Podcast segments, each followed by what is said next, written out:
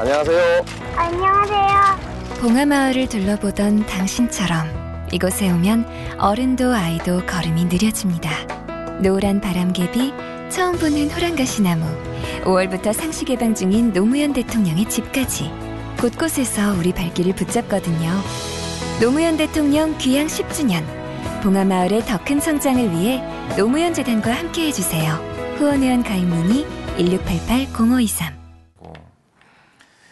그 다음에 그 부동산 안정화 대책에 관해서는 지금 여기 몇 가지 정책이 나와 있는데 이 정도의 정책 의지라든지 이런 정도이면은 이후 다시 부동산 투기나 이런 것이 발생하지 않을 거라고 보시는가요? 그러기 때문에 당장 실시되지 않더라도 종합적 계획을 좀 더 구체화하고 확고한 정부의 의지로 천명해서 이상 더 부동산 투자 부동산 투기에 눈을 돌리지 않도록 그 부분은 확실하게 우리 근교부하고 해서요. 대책을 확실하게 마련해서 연차적인 진행 계획 같은 거 이런 것 해주시고 그 중에서 중요한 것 중에 하나가 여기 어, 요인물에도 나와 있습니다만 그 부동산 실거래 가액을 전부 그 포착할 수 있는 시스템 그런 부분을 그걸 만들기 위한 세제 예, 이까지를 전부 해서 확고한 의지를 좀 보여주시기 바랍니다. 그래서 이제 부동산이 일정한 수준의 가치는 유지해 가야지요. 잘못 건드리면 그게 어 여러 가지 파생하는 부작용이 날 수 있기 때문에 안정시킨다. 적어도 물가 수준 범위 안으로 안정시킨다. 일반 물가 수준 범위로 안정시킨다.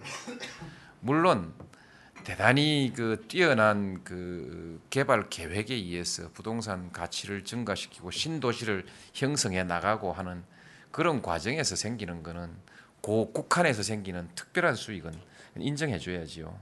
일반적으로 부동산 그게 없도록 그건 내가 그 지금 한 번 더 꺼진 불도 다시 보자 하는 마음으로 중장기 대책을 확실하게 굳혀놓고 갔으면 좋겠습니다.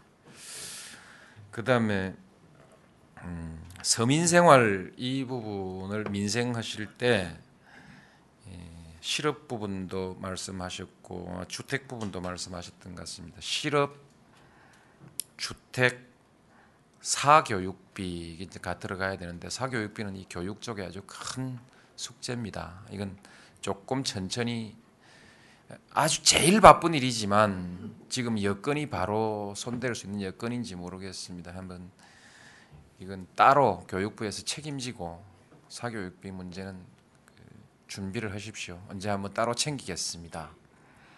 예, 대체로 그런데 주택 부분에 관해서는 이것 도 우리 근교부 장관께서 그 이때 주택 공급을 확실하게 해줘야 됩니다. 지금 금융 상품을 한번 좀 개발해 가지고 직접 부동산에 대한 투자가 아니라 아, 소위 주택 정권 부동산 정권이죠. 정권이라고 말합니까? 부동산 부동산 투자 신탁입니다. 예. 부- 예. 부동산 부동- 투자 신탁 제도. 예. 예. 그 하면 구자별로 전부 나누어서 선박 금융 제도처럼 그렇게 만들 수 있는 것이죠. 예, 주, 주식 쪽이 좀 앞장서서 그런 것을 좀 활성화해 가는 그런 방법도 그 연구를 한번 해 보시기 바랍니다.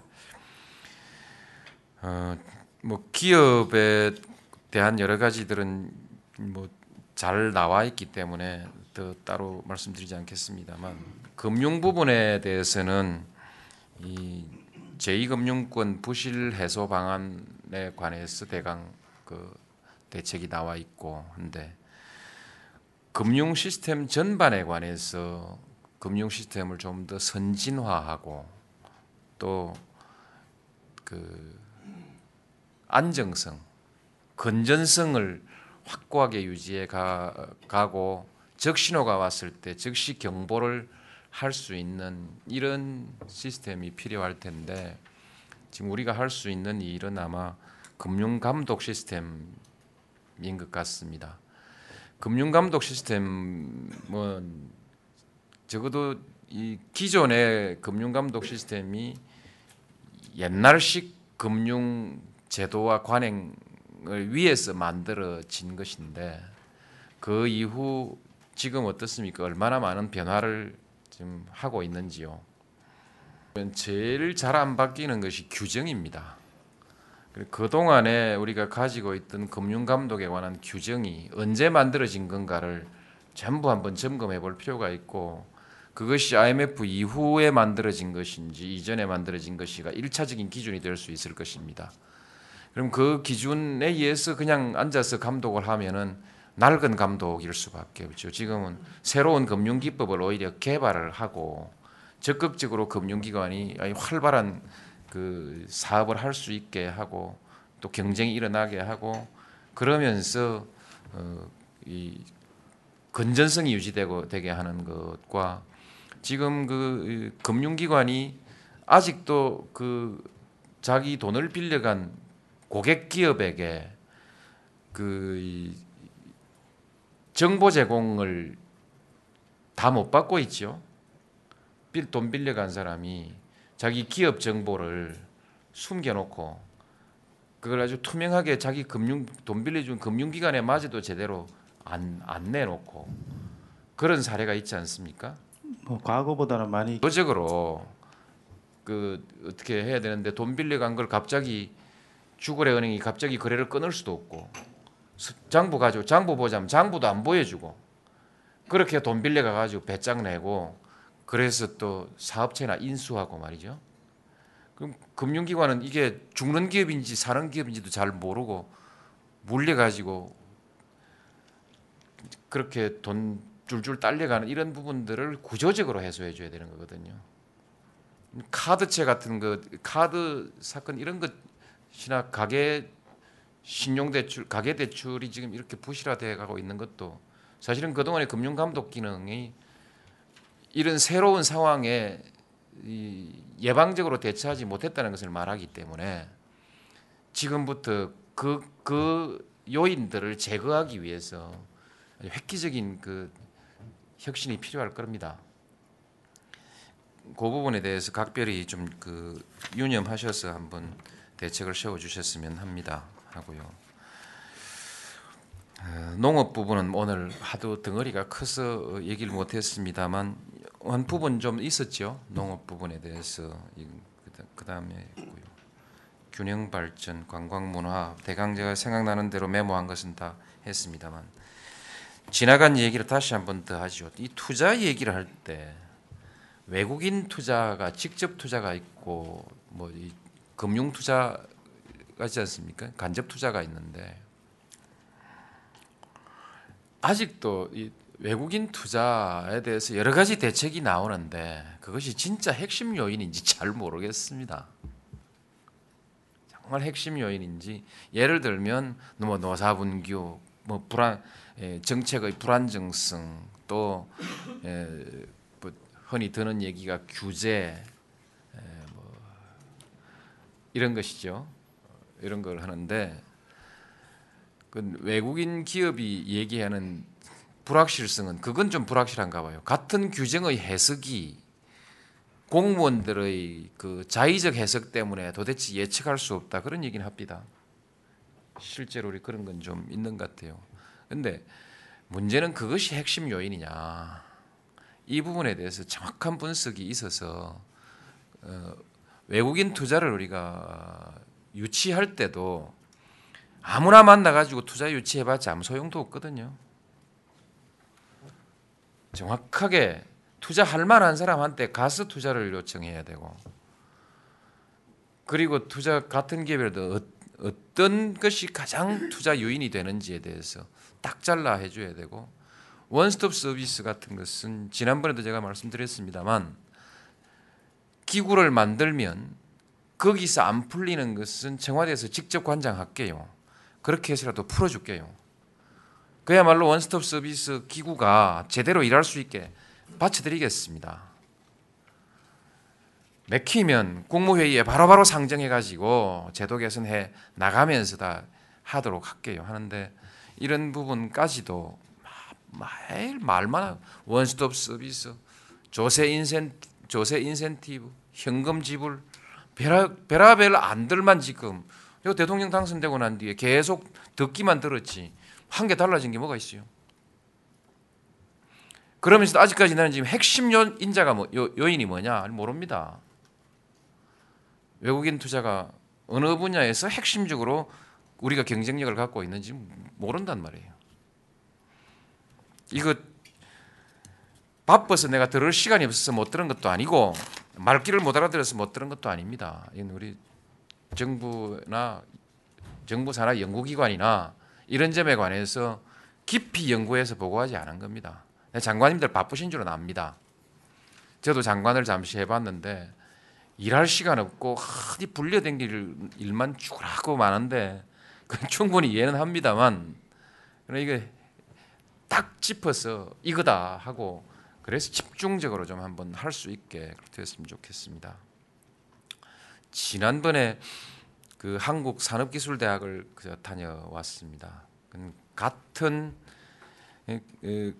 그 그런 그 같은 그 방법들이 좀 확산되기를 바라는 뜻에서 이제 갔다 왔는데 보니까 뭐 제가 대답 말하면서 농담한 것만 나오더구만 나오는데 그거 어떻습니까? 지금 우리 저 성경 성경용 위원장 그 좀 돌아갑니까?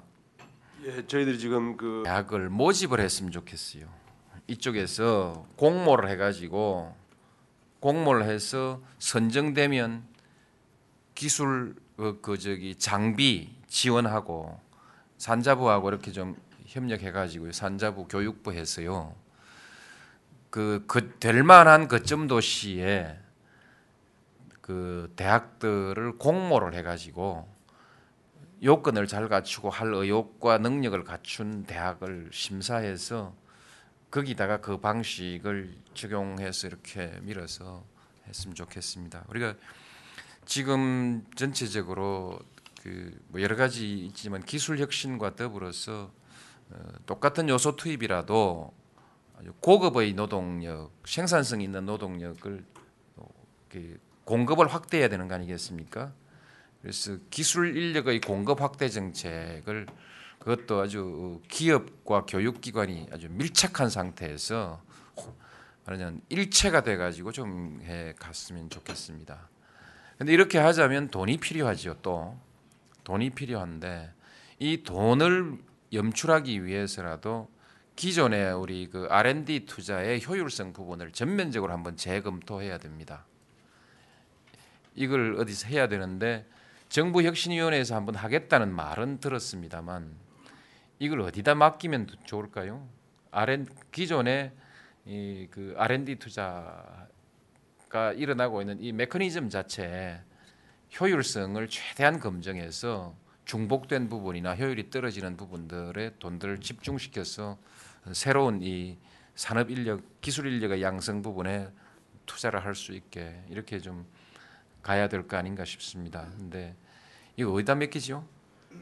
지난번에 대구서 대통령님 말씀 당이 좀 이 부분 점검을 하도록 하시죠. 예, 지난번에 정부 혁신위원회 어, 지금 투자의 시- 그 투자 시스템과 그 메커니즘의 효율성을 전부 다 분석해 가지고 어, 이 부분에 어, 효율성을 그 증대하기 위한 일을 해야 됩니다. 지금 그 연구소 그 자체는 국무 조정실 산하에 있습니까?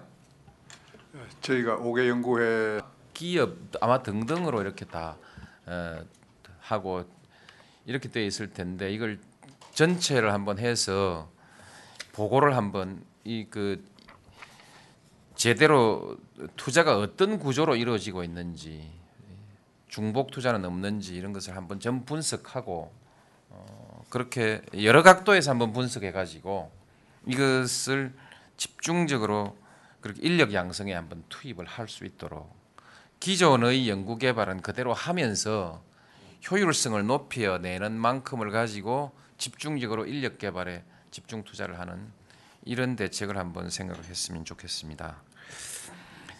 오늘 보고를 쭉 받아 보니까 에, 이게 단기적인 경기 대책과 또 중기, 장기 이런 그이 전략들이 좀 이렇게 같이 있습니다. 있는데 오늘 하나 제안을 제가 하겠습니다. 이 보고와 점검의 체제를 다시 한번 만들어 주시면 좋겠습니다.